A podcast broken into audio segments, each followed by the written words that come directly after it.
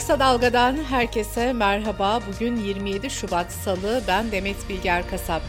Gündemin öne çıkan gelişmelerinden derleyerek hazırladığımız Kısa Dalga bültene başlıyoruz. Türkiye 13 Şubat'ta Erzincan'ın İliç ilçesinde meydana gelen maden faciasını konuşurken bir göçük haberi de Elazığ'dan geldi. Palu ilçesi Kayaönü köyündeki Polay Madenciliğe ait bir krom madeninde göçük meydana geldi. Üç işçi kurtarılırken bir işçiyle de temas sağlandı. Aynı madende 2021 yılında iki işçinin vagondan düşerek 2023'te de bir işçinin göçük altında kalarak yaşamını yitirdiği belirtildi. Görev süresi 24 Nisan'da dolacak olan Anayasa Mahkemesi Başkanı Zühtü Arslan bir kez daha anayasanın nihai ve bağlayıcı olarak yorumlanması yetkisinin Anayasa Mahkemesi'nde olduğunu söyledi. Gazeteci Alican Uludağ'ın aktardığına göre Arslan, hukuk devleti yorum çeşitliğini kabul eder ancak yorum anaforuna izin vermez dedi. Anayasa Mahkemesi 14 Mayıs'ta milletvekili seçilmesine rağmen tahliye edilmeyen Can Atalay ile ilgili iki kez hak ihlali kararı vermişti. Ancak Yargıtay bu kararlara uymamış ve Can Atalay'ın vekilliği düşürülmüştü. MHP lideri Bahçeli Anayasa Mahkemesi'nin kapatılmasını ya da yapısının değiştirilmesini istiyor.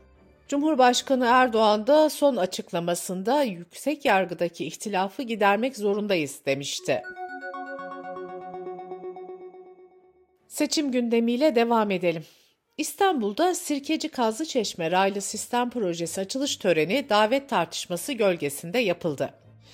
İstanbul Büyükşehir Belediye Başkanı Ekrem İmamoğlu törene davet edildiğini söylemiş, Cumhur İttifakı'nın adayı Murat Kurum da bunun doğru olmadığını savunmuştu. İmamoğlu da kendisine gelen e-postayı göstermişti. Dün gerçekleştirilen törene İmamoğlu katılmadı. Cumhurbaşkanı Erdoğan ise muhalefet tarafından tehdit olarak nitelenen söylemlerine bir yenisini daha ekledi. Erdoğan törende şu ifadeleri kullandı.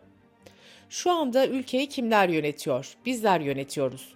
İstanbul'da bulunan zat böyle bir imkana sahip mi değil. 31 Mart'tan itibaren Murat Kurum'la birlikte Ankara'da el ele verdiğimiz zaman herhangi bir sarkma söz konusu olmayacak. Geçtiğimiz günlerde mal varlığını açıklayan Ankara Büyükşehir Belediye Başkanı Mansur Yavaş, diğer belediye başkanlarına da aynı çağrıyı yaptı. Bütün belediye başkanlarından mal beyanlarını açıklamalarını isteyen Yavaş, ülkedeki yoksulluğun en büyük sebebinin yolsuzluk olduğunu vurguladı. DEM Parti ile CHP arasındaki gerilim de yükseliyor. CHP lideri Özgür Özel geçtiğimiz günlerde DEM Parti'nin kendilerine kaybettirmek üzerine bir strateji kurduğunu söylemişti. DEM Parti Ağrı Milletvekili Sırrı Sakık, Özgür Özel'e sert sözlerle yanıt verdi. Sakık, evet size kaybettireceğiz, siz kimsiniz, siz efendi, biz köle miyiz, dedi. CHP'nin kalesi olarak anılan İzmir'de AK Parti'nin adayı olan Hamza Dağ seçimi kazanacaklarını belirterek belediyenin seküleri, muhafazakarı olmaz dedi. Sırada Yargıtay'dan çıkan önemli bir karar var.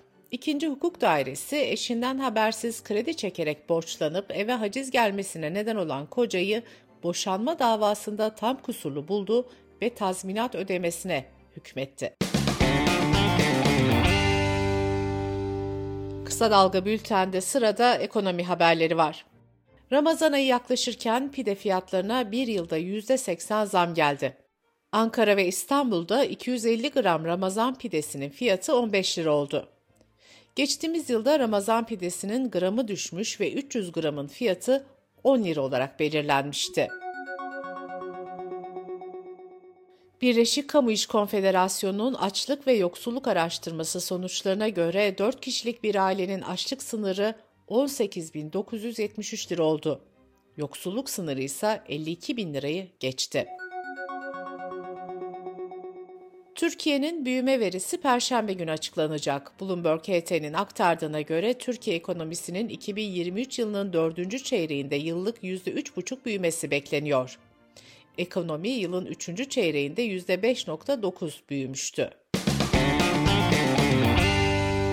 Dış politika ve dünyadan gelişmelerle bültenimize devam ediyoruz. İsrail saldırıları altındaki Gazze'de Muhammed Fatuh isimli 2 aylık bebeğin açlıktan hayatını kaybettiği belirtildi. Birleşmiş Milletler Gazze'deki 5 yaş altı çocukların en az %90'ının bulaşıcı hastalıktan etkilendiğini, 2 yaşından küçük çocukların %15'inin de yetersiz beslendiğini açıklamıştı. Filistin Yönetimi Başbakanı Muhammed İştiye görevinden istifa etti.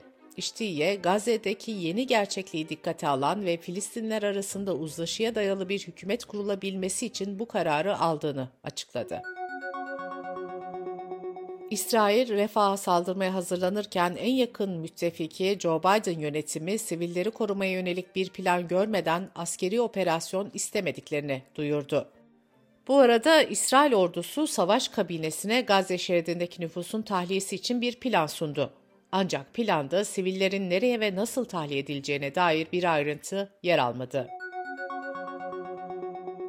Dışişleri Bakan Yardımcısı Ahmet Yıldız, İsrail'in Filistin'i işgaline dair Uluslararası Adalet Divanı'nda görülen davada sözlü açıklama yaptı.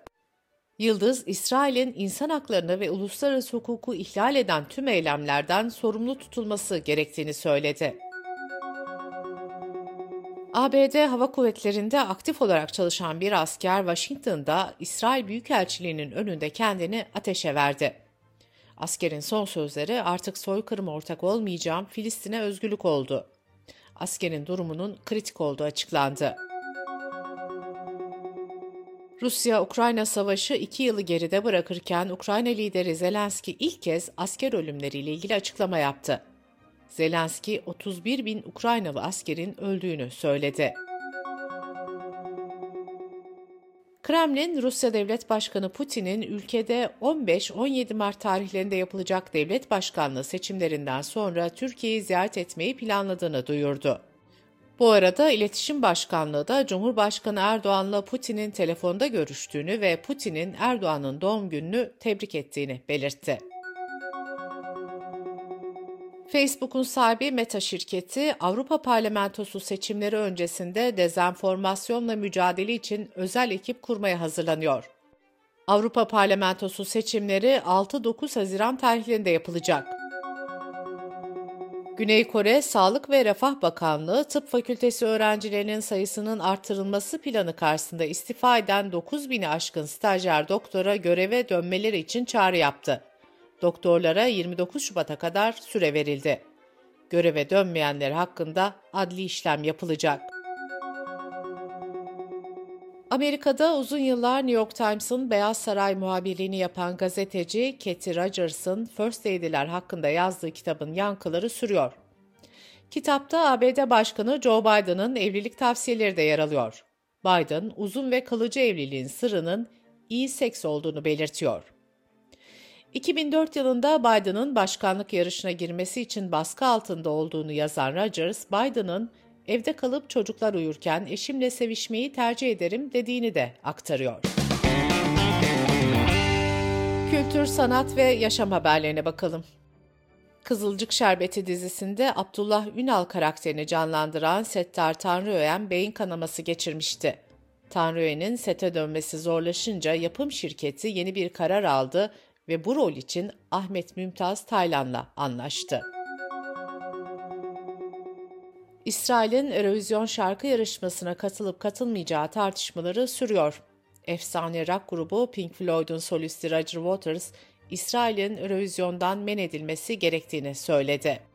İsrail yarışmaya 7 Ekim'de Hamas'ın düzenlediği saldırıya gönderme yapan Ekim Yağmuru adlı şarkıyla katılmayı planlıyor. Dünya genelinde 1 milyon 691 bin 740 kişiye yapılan zeka testiyle 115 ülkenin IQ seviyeleri sıralandı. Güney Kore 107.54 puanla ilk sırada yer aldı. İkinci sırada 106.9 puanla Çin, üçüncü sırada ise 106.8 puanla İran var. Türkiye'de ise 42.801 kişi test edildi ve zeka oranı bir yıl önceye göre 1,5 puan azaldı. Türkiye 2024 yılı IQ istatistiğinde 95.63'e geriledi. Bültenimizi kısa dalgadan bir öneriyle bitiriyoruz. Gazeteci İbrahim Ekinci'nin bir haftanın ekonomi gündemini yorumladığı podcast'ini kısa dalga.net adresimizden ve podcast platformlarından dinleyebilirsiniz.